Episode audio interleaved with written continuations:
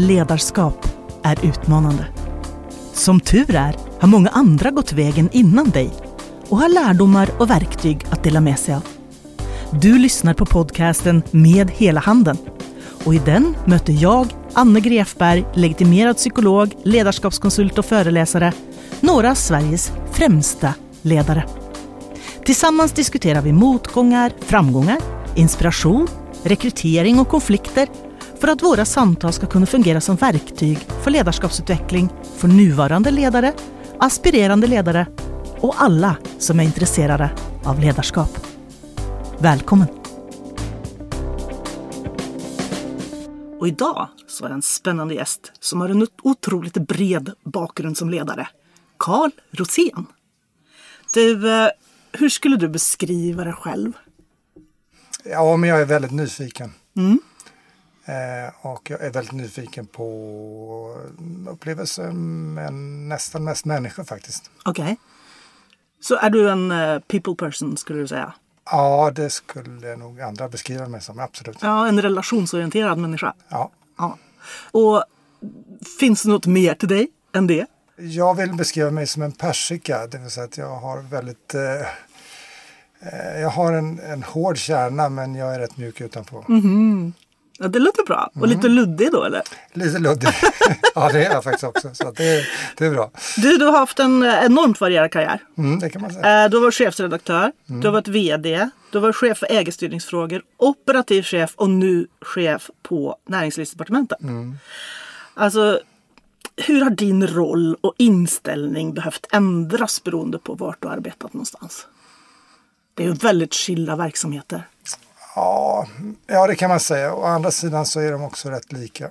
Därför att alla de här har handlat om eh, media, media politik och business. Mm. Och det är ju väldigt brett, det kan jag mm. hålla med om.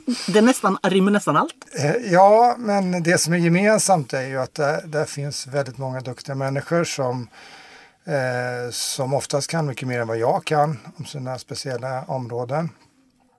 Eh, de är ambitiösa Eh, och väldigt ofta så kommer deras drivkraft kommer inifrån, den kommer inte utifrån. Och vad tänker du då? Inifrån, på vilket sätt då? Ja, jag, jag, jag, jag har lite, jag har lite sån naiv människosyn på det sättet att jag tror att människor presterar absolut bäst om man får motivationen inifrån. Mm. Och då gäller det liksom att skapa förutsättningar för att man får det. Mm. Och på det sättet så är det faktiskt ingen skillnad på en tidning eller en investmentbank eller ett regeringskansli. Att, eh, det är duktiga människor, man måste liksom få ut kraften ur dem. Mm. För det är ju så att jag tänker att du själv är ganska inutifrån styrd. Det vill säga att mm. nästan allt som du har gjort som jag har kunnat liksom titta lite närmare mm. på eh, är ju sånt som arbetar för, ska man säga, the greater good. Eh, Alltså liksom frågor som är lite större än din egen plånbok så att säga. Mm, ja, det stämmer. Uh, och är, tänk, har du tänkt så själv eller har det bara blivit på det här sättet? Nej, det har nog inte bara blivit det utan man, jag skulle ju kunna valt hade jag haft andra drivkrafter så hade jag nog valt något helt annat. Uh, nu har jag inte det utan mina drivkrafter uh, jag drivs, jag drivs för liksom de flesta människor av att man får lön och så. Jo, jo. Eh, men det är ju det är mer en hygienfaktor eh, och sen är det faktiskt helt andra saker som driver mig.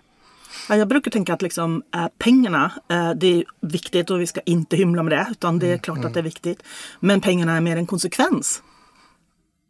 Ja, kanske men jo, ja, jo, förhoppningsvis ja, är de en konsekvens. Men det är klart att jag skulle ju tycka det var fantastiskt att fortsätta vara frilansjournalist i Asien. Men det är väldigt svårt att få saker och ting gå ihop då. Mm, mm. Så att eh, det är klart att lite måste man ju faktiskt välja så man, får, man kan leva ett tryggt liv. Så kan man säga. Så, jo, men mat på bordet, tak över huvudet. Det är, ja, ju, det är ju ett jobb man har som förälder också. Det ska till en viss leverans. Helt så är klart, det bara. Du, skulle du beskriva dig själv som en idealist? Ja, eh, ide, ja, vad ska jag säga, idealist, ja, jo, kanske idealistiska inslag i alla fall. Att mm. Jag tror väl på att eh, jag har ett väldigt starkt rättvisepatos, det mm. kan man verkligen säga. Att jag tycker att alla människor har rätt att få rätt information och det ska inte vara okej okay att lura människor och, allt det här. Det, det, det är otroligt viktigt för mig. Mm. Mm. Och, och då är det ju klart att eh, alltså, jag har ingen inifrån erfarenhet själv mm. men jag skulle tänka mig att liksom hela eh, finansbranschen har sina inslag av det där. Mm. Eh, ja, nej, den är ju hård. Ja, den är ju inte speciellt trevlig eh, och där finns det ju alldeles för många människor som har bara pengar som drivkraft. Mm. Och sina egna pengar ska jag säga då. Precis. Och gärna på bekostnad av andra. Mm.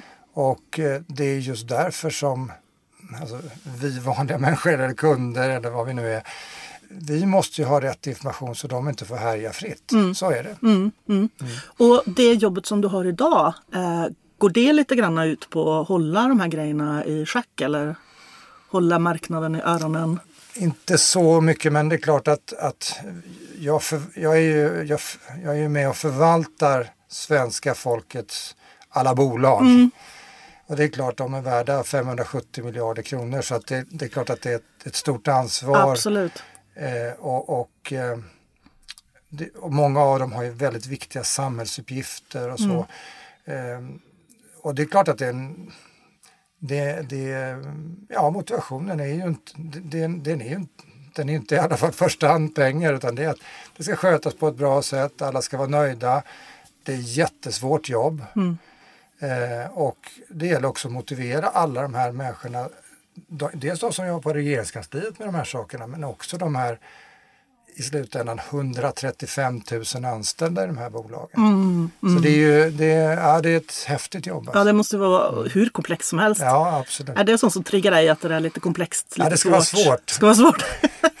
ska det vara snudd på omöjligt? Ja, man kan säga så här. Nej, men jag, jag är helt övertygad om att i det här jobbet eh, när det gäller just statligt ägda bolag mm. så är det väldigt rätt. Det är svårt att att lyckas helt. Mm. Antingen blir du för, anklagad för att du är för politisk mm. eller så är du för affärsmässig. Ja, Och att vara där mittemellan det är jättesvårt. Ja, ja, ja det är fingertoppskänsla då. Ja, skulle man kunna säga. Men ja. du har ju gjort väldigt många olika saker så då skulle man ju tro att din jo. fingertoppskänsla i alla fall har förutsättningar för att vara där. Jo, men jag har nytta av alla de erfarenheterna. Kan tänka mig det. Kan tänka mig det. Mm, du, äh, du bodde i London ett tag mm. äh, och sen så bestämde du dig för att komma hem. Ja. Och uh, tar jag an ett uppdrag som i varje fall i min värld är lite sådär, jaha. Uh, vad hände där? Hur tänkte du inför uh, aktiespararna? Nej, men så här var det faktiskt att uh, jag gillar aktiespararna. Det står för någonting som, det är ju en folkrörelse verkligen. Mm. En av de yngsta folkrörelserna.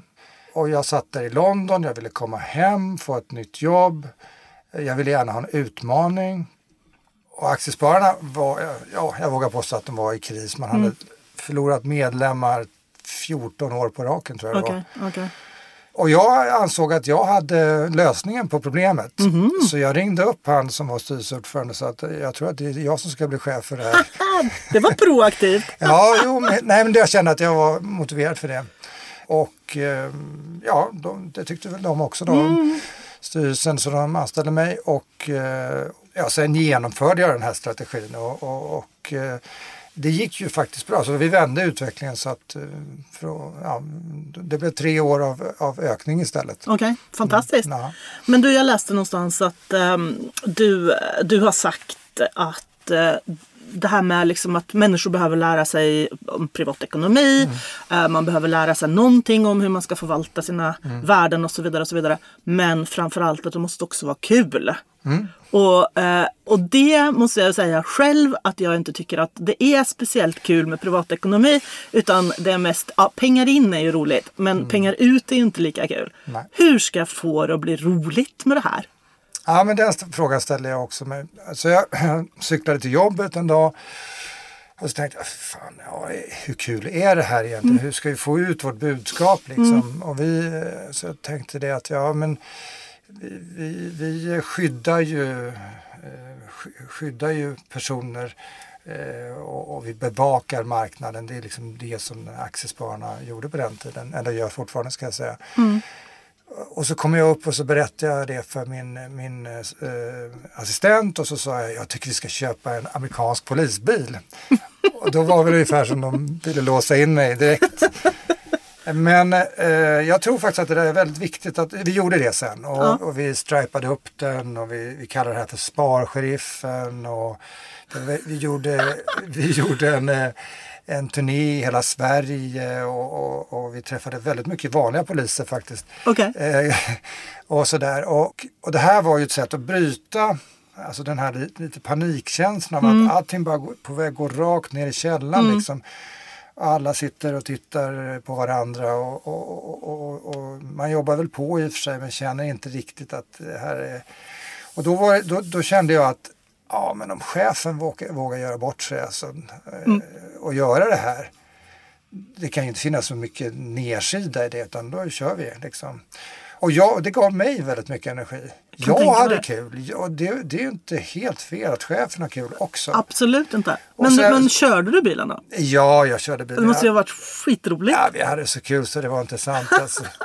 En gång så, eh, det här får man ju inte säga i radio då, men på den tiden så fanns det både fungerande sirener och sån här Aha. saftblandare i den här. Så den var helt, den var en amerikansk. Men körde ni igång det där då? Ja, vi, ja, hur som helst så gjorde vi det. Ja, ja, ja. Och då kom ju riktiga polisen. och så kom de upp där och, och, och, och frågade du vet man kommer och vi är skitnervösa. Jag tänkte, Fan jag är VD aktiesparare, det här kommer ju inte gå bra. Så kommer de framkörande med den här bilen och eh, med den vanliga polisbilen Mm. och ner med rutan där och så frågar han så här, är det lugnt i området? Du bara jajamensan. ja, precis.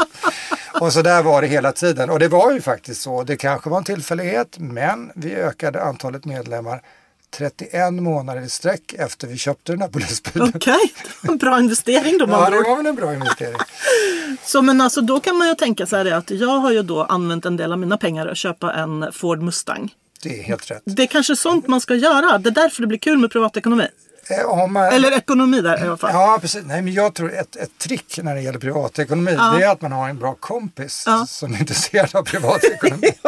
och den kan man ju fråga. Ja, just det. Intressant. Ja. Och, och, och, och det, så är det ju de flesta familjer, de flesta kompisgäng. Det är alltid någon som är lite Som mer har lite intresserad. ja.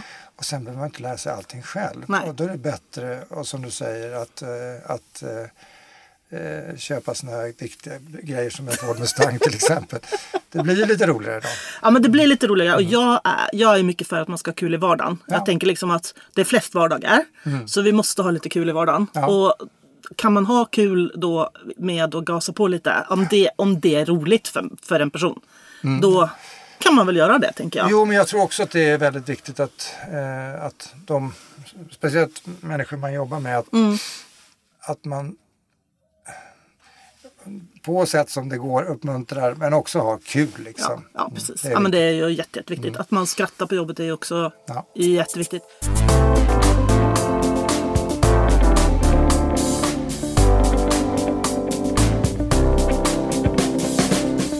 Du, eh, förebilder då? Har du eller har du haft förebilder? Ja, jo, jag, jag har en förebild och det var han som eh, var min första mentor och, Mm. Och så vidare. Och han var nog den som lärde mig eh, eh, att ha kul på jobbet, eh, att, eh, att fortsätta vara nyfiken, eh, att titlar är inget viktigt Mm. eh, och hur man bygger företag. Mm. Eh, han, och, eh, han var väldigt duktig på varumärkesbyggande och sådana här saker. Ja, men, ja, i, han, han är nog det närmaste förebilden jag kan säga. Okej, så men och det är väl super, superbra. Ja. Eh, Men tänker du att man kanske inte behöver förebilder eller? Jag vet inte, det, jag, jag tror man plockar upp delar men jag tror liksom jag tror faktiskt att det är farligt. Jag, jag är lite så här, jag är lite allergisk mot personkulter och sånt. Mm. Jag vet i alla fall att det är vanliga människor och, liksom, och vissa delar kan man ta efter men ehm, jag, jag, tycker, jag tycker så ofta man har sett högt uppburna människor ha väldigt eh, säga, basala egenskaper som, Jo, jo. som klickar. Och, och, och, eh, Så därför tror jag att man ska vara jätteförsiktig med att ta, ta hela förebilder i alla fall. Ja, ja, ja, ja. men det, precis som du säger så skulle man ju liksom kunna klippa och klistra lite. Ja. Och så skapar man liksom någon... eh, Och det har man nog gjort, Ja. absolut. Ja, någon total... eh, Ja. absolut. Ja, Jag tänker själv liksom att en av mina absoluta liksom, eller, viktiga personer för min utveckling Ja. var min gamla mattelärare. Ja, du ser. Ja, som kunde säga till mig liksom att eh, ja, men du är inte hopplös på matte. Kom igen bara. Ja, Liksom. Ja. Som var väldigt viktigt. Ja men det var väldigt viktigt för mig. Absolut. För det sa till mig också att du är inte dum i huvudet. Kom igen nu. Eh, vilket ju såklart liksom är viktigt för en ung människa att få den bekräftelsen från en lärare till exempel. Så det kan vara väldigt många olika typer, alltså förebilder och Absolut. så. Eh, men du, ehm, eh, själv då så behöver ju du också såklart en ledare som, eh, som leder dig så att säga. Eh, och kan du se någon röd tråd i vad för typ av ledarskap du har växt på under, under din karriär? Ja, man kan nog säga att just den här, alltså, eh, det här inkluderande ledarskapet, eh, det vill säga att se alla människor som jobbar för henne eller på arbetsplatsen. Och gärna att det är så eh, vad heter det, platt som möjligt. Okej. Det har varit standard. Liksom. Alltså det, det är det som, det som jag har sett. Det är det absolut svåraste ledarjobbet man kan ha. Eh, jag kommer ihåg jag åkte iväg på en kurs på Harvard Okej. som handlade just om hur ska man leda sådana här eh, advokatfirmor, eh, investmentbanker, konsultfirmor etc. Och- Och jag tyckte, för jag tyckte själv att fan vad jobbigt det här var. Jag Mm. måste både vara ledare och leverera till kund. Hur ska, hur ska det här Precis, funka? precis. Och ganska höga krav kan jag Ja, tänka. hela tiden. Mm. Och, man skulle så att försvara sin position gentemot de som man var chef över. Liksom, Mm. du vet. Ja. Och så gick jag den här kursen i en vecka på Harvard och kom, och kom till slutsatsen, ja det är så här det är. Ja, precis. Det blir inte bättre så Nej, här. det blir inte rätt än så här och det är väldigt svåra jobb alltså. Ja, ja precis. Mm. Jag brukar säga att eh, jag har jobbat en hel del med, eh, med konsultverksamheter Mm. eh, som ja, rådgivare eller coach. Eller vad det är. Och eh, en sak som jag ser som en gemensam nämnare är att man drivs av ångest. Alltså det är en ångestdriven det. kultur. Och den ångesten, den är ju inte så enkel att hantera. Nej, precis. Och den blir ju liksom, om du då jobbar som konsult så drivs du av ångest va? För ångesten för att inte uppnå resultat, ångesten för att inte kunden ska vara nöjd, bla bla bla. Inte nå sina mål och så vidare. Men när du då också chef i en sån kultur så är det ju liksom, då är det ångest på ångest. Kan du känna igen det? Ja, visst, det, jag tror att det är jättevanligt. Eh, ja, det är ju inte nog med det, utan först har du ångest för att du inte hinner med och sen är det, är det inga uppdrag och då har du ångest för det. Precis. Men jag tror i och för sig att, eh, att om du lyckas ha en verksamhet som känns meningsfull och som, som engagerar och så vidare och där det kanske är tillåtet också att ha den här ångesten, och det var liksom, eh, då kan man göra skillnad för hela organisationen som chef. Absolut, absolut. Jag tror också på det och jag tror att det, liksom, det är därför jag tänker att det att vara ledare är egentligen väldigt mycket som att vara psykolog om jag ska vara helt ärlig. Därför att det är så mycket som handlar om att man ska bli bra på relationer och emotioner. Alltså känslohantering är extremt viktigt när du är chef. Och speciellt i en sån konsultstyrd organisation där du måste hantera dina egna känslor och andras känslor och allt det där hela tiden. Eh, så det, det tycker jag är jätteintressant såklart eftersom det också är mitt arbetsområde. Och det är väldigt kul med en av mina äldsta kollegor som eh, berättade att efter att han hade jobbat länge på regeringskansliet så sa han så att ja, när jag kom hit så var jag ekonom, men nu är jag bara psykolog. Så stämmer bra det. Ja men det ser du, det ser du. Det psykologer blir vi alla när vi blir gamla.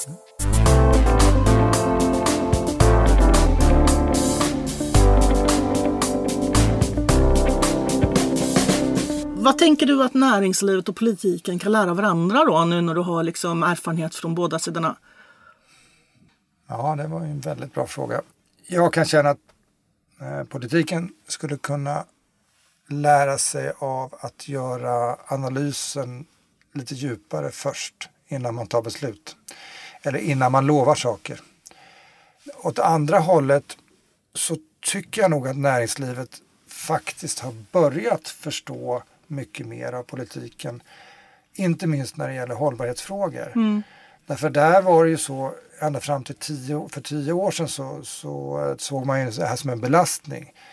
Nu har de flesta företag insett att ja, vi har bara startat en ny väg liksom, mot hållbarhet och gjort det som en del av businessen. Och på det sättet kan man säga att ja, men man har ju anpassat sig till omvärldsförhållandena som, eh, som politiken faktiskt hade förstått mycket tidigare. Så, så, så, så tycker jag nog. Men tycker du att eh, politiken blir mer och mer emotionell? Ja, det kan man väl säga. Liksom att, att eh, det verkar vara väldigt enkla grepp som, som gäller för när det gäller he, hela alla de här populistiska partierna och så vidare. Det gäller att skrämma upp befolkningen, stänga gränserna och, och, och, och, göra folk rädda för det som finns i omvärlden och så vidare. Och det är väl i allra högsta grad känslo, känslostyrt som inte har så mycket med verkligheten att göra dessutom. Mm. Nej, men jag tänker att det är det som är liksom, eh, kan man säga, motvikten till det här komplexa. Eh, ju mer komplext Att, det ja, är, att det förenklas. Ja. Precis, ja, så måste ja. det förenklas, förenklas, förenklas ned i ett emotionellt budskap Mm. som dels kan vara lätt för eh, alla involverade att knyta an till Mm. men också lätt att eh, föra ut såklart. Ja. De här komplexa eh, förhållandena som ändå finns i en statsförvaltning, det Mm. går liksom inte riktigt sälja det. Det, Nej, det blir svårt att hitta köpare helt enkelt. ja, det är inga one-liners. Liksom. Det är inga Nej, one-liners. Nej, nej, men precis. Men trivs du i den typen av organisation då? Känner du liksom att eh, du har hittat hem? Ja, det är absolut eh, roligaste jobbet hittills. Mm, utan kul. tvekan. Vad kul. Ja, nej, men verkligen. Och vad är det konkret som är så roligt då? Nej, men det är det här att eh, det är både företag, det är politik och det är media och det är ju liksom det är ju, det är där det händer om man säger så. Så det är ju skithäftigt. Eh, dels eh, att, att, det är häftigt att läsa i media eller eh, om det man håller på med. Och det är inte alltid allting går jättebra men för det mesta går det bra. Men eh, har du något exempel på något som inte gick bra då? Ja, eh, du menar nu i... Mm. Ja, just det. Nej, man kan säga att ja, vi har börjat att få det att gå bra, men, men det är klart att en stor utmaning är ju, eh, är ju Postnord. Mm. Som ju ägs eh, till 60 procent av svenska staten och 40 procent av danska staten. Mm.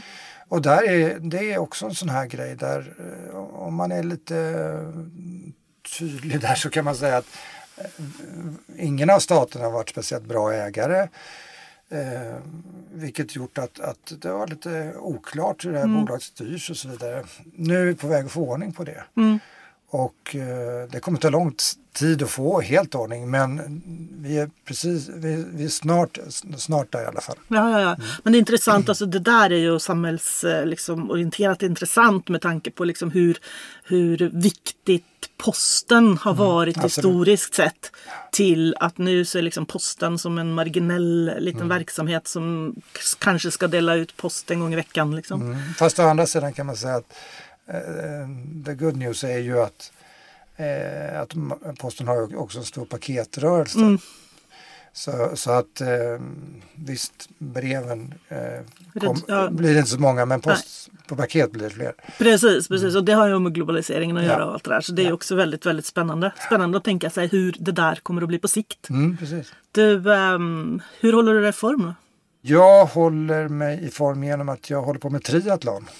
Aj, aj, aj. Ja, just det. Så det var liksom inte, nej men jag spelar lite golf. nej, Utan- nej, nej, det är jättekul. Ja, ja, ja. ja, ja. Och, eh, och, såklart vet ju alla vad det är för någonting. Men det är ju både jogging, cykling och simning. Just det, precis. Och eh, kör du liksom hela triathlon-tävlingar då? Ja, just det. Nej, jag, jag kör, sen 18 år faktiskt har jag gjort det. Jag bodde i Silicon Valley förut eh, och då, då började jag med det. Jaha, vad kul. Eh, och eh, och, och då, då kör jag en per år. Mm. Och eh, den häftigaste är fakt, faktiskt som jag har gjort det är Escape from Alcatraz. Yes. Så man, Alltså, så då man simmar från man- Alcatraz Ja, in precis. till, till um, Golden Gate kan man säga. Ja, ja. Och sen är det cykling och löpning. Och. Men är inte det lite farligt att simma där? Är det inte mycket ström och grejer? Jo, Var det inte det som var hela vitsen med Alcatraz? Jo, det stämmer, men, nu är det lite fusk. Man har ju faktiskt våtdräkt. Va? Ja, ja, ja. ja, Ja, ja. men eh, det är ju nio grader i vattnet Åh, så det är lite herregud. kallt. Men eh, man hade sån här race meet dagen före och sa ja, ni får inte sikta på målet för det är så strömt så då hamnar ni utanför Golden Gate. Aha. Och där finns det eh, människoätande hajar. Mm. Ja, men då håller man sig på den eh, Precis. mm, Men ja, det var, väldigt smala mycket, det vägen. var väldigt mycket säkerhet kan jag säga. Ja, ja, men det hoppas jag verkligen. Mm. Men alltså det var ju fantastiskt. Och när du då, eh, är det så att man springer en halvmaraton eller är det så att man springer en utan- mil? Eller? Nej, det här, är, det, här, det, det här tar ungefär tre, tre, tre och en halv timme. Så det är inte de här tok-grejerna. Nej, nej, det känns skönt att höra. Jag tror inte man ska hålla på med sånt. Alltså. Nej. Nej. Nej, nej, det låter tufft. Alltså de här som är längre tror jag inte är bra för hälsan helt Mm, enkelt. mm. Men ofta tränar du då? Jo, det ja, jo, nej, ja, jag. Ska vi ha den officiella versionen eller Nej. den inofficiella? Nej, men det, ja, ja, precis. Nej, men jag tränar på något sätt eh, fyra gånger i veckan. Mm, ja, mm. Det är mycket bra. Ja, Det är jo, men bra. det, det är bra. Och eh, gör du det här för liksom, eh, att det är kul med triathlon eller gör du för att du tänker liksom, långsiktigt på din egen hälsa? Eller? Eh, fördelen med triathlon det är att du inte blir skadad. Mhm. För du, du tränar ju olika saker Varierade. hela tiden. Ja, Mm, precis. mm. Eh, så det är nog både och. Att, Mm. att, eh, men sen är det mest för att man ska må bra på lång sikt.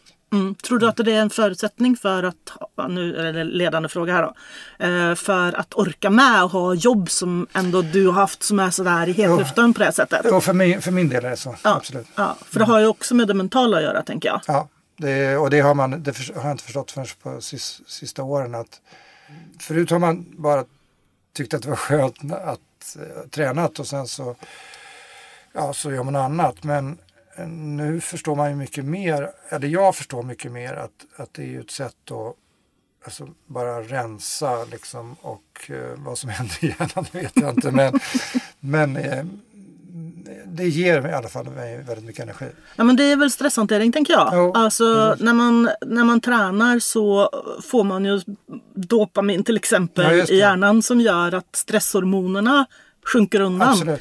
Eh, och det är det som är så fantastiskt. Så det är ju på något sätt ett uppåttjack som man kan Ja, få helt helt eh, gratis. Hållt jag på att säga. Gratis är det ju inte. Ja, det kostar ju en hel del att slita på det här sättet. Ja, men inte, inte när man kommer upp.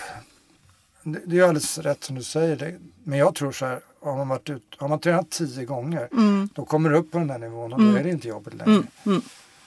Mm, mm. Att, ja. Ja, Jag hade en period i mitt liv då jag sprang en del. Mm. Eh, och då var det så att liksom, att ta sig ut alltid ett helvete, man vill inte.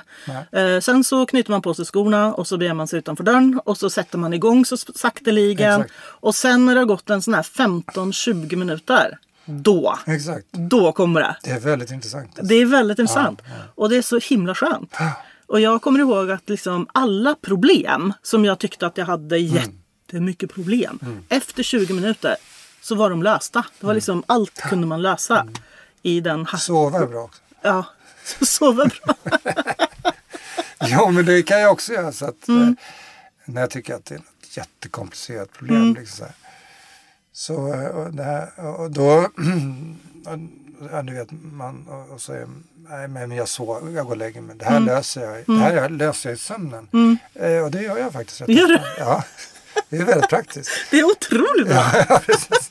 Undrar om det är någon sån här speciell talang. Ja, ja, precis. För det är många som säger tvärtom. Att de går och lägger sig och då börjar det snurra liksom. Så, så ligger de bara och grubblar nej, och grubblar. Nej, och grubblar. det är inte aktuellt. Det är inte aktuellt. Så, men det tror jag också är en väldigt, liksom, alltså, eller det tror jag inte, det vet jag, en fantastisk återhämtnings, återhämtningsförmåga. Mm, Absolut. Att man kan sova på nätterna. Mm, precis. Eh, Det är liksom, Men visst är det bra om jag både kan sova och lösa problem samtidigt? jag, tycker det, alltså, jag tycker det låter helt fantastiskt. Jag vill ha, vill ha något av det du käkar. Det vill jag ha.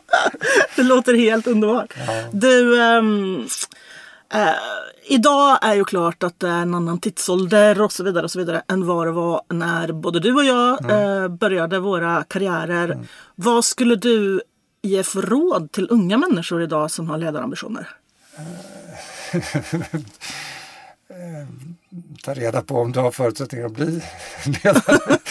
Och vad skulle det vara? Vad skulle förutsättningarna kunna vara för någonting då? Nej, men det jag menar är att, att eh, både du och jag har säkert sett många mä- människor som faktiskt inte skulle bli ledare. Eh, som skulle valt något annat. Eh, de skulle bli specialister eller göra någonting annat. Ehm, så det är väl första rådet att under, undersöka det då. Mm. Nej, men sen så tror jag å, återigen, liksom, du, och så måste du hitta det som ger energi. Och, och eh, eh, är det att vara en duktig ledare, då, då ska du satsa på det. Um, um, jag, jag, ärligt talat, så jag har, har, aldrig haft någon ambition att vara ledare. Jag, jag, har inte, jag tänkte inte när jag var 25 att jag ska bli ledare eller något sånt där. Det har bara blivit så. Mm. Eh, och det är kanske det bästa att man får pröva sig fram och vara nyfiken och, och så vidare. Mm. Så jag tror man ska vara lite ödmjuk inför sina egna eh, önskningar och eh, det, man brukar säga be careful, be, be careful what you wish for. Liksom. It might come true. Ja, just det, precis. precis. Helt plötsligt sitter man där på Exakt. statsförvaltningen med, med hundra medarbetare i Nej. kö för intervju. precis, precis. Ja, men jag tänker ju att eh, det som är viktigt för unga människor är ju att eh, försöka att hitta sin väg i det oändliga ocean av möjligheter som finns idag.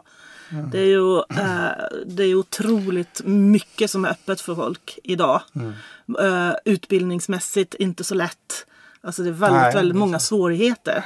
Eh, du har barn va? Ja, absolut. Och har de kommit långt i sina sin Ja, utve- ja, de är i utbildning eller? Ja, de är väl klara allihopa eh, med sin utbildning. Eh, men jag tror att det är samma sak där, att de, de, de prövar sig fram och, och, och, och, och, eh, och de är ju tidigt och, och jag, jag ger dem inget, jag har nog inte tänkt på att ge dem några råd i, i den riktningen. Jag tror väldigt mycket återigen på att de måste ha en inre motivation och det är det som styr liksom. Och, Mm. och, ja, det är det viktigaste. Har de valt ungefär samma bana som du eller? Nej, Men så? nej de, har, de gör tre. En, en master från Handels, en har gått på Cambridge, är ingenjör och en är läkare snart. Ja, ja, ja. Så det är väldigt olika. Men, eh, men det var väl ganska bra mix? Ja, det är det fantastiskt. Va? Ja, det, är- ja, det är fantastiskt. Otroligt bra. Ja, otroligt bra.